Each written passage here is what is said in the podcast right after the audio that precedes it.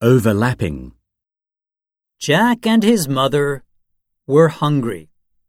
They needed money to buy food, so they decided to sell their cow.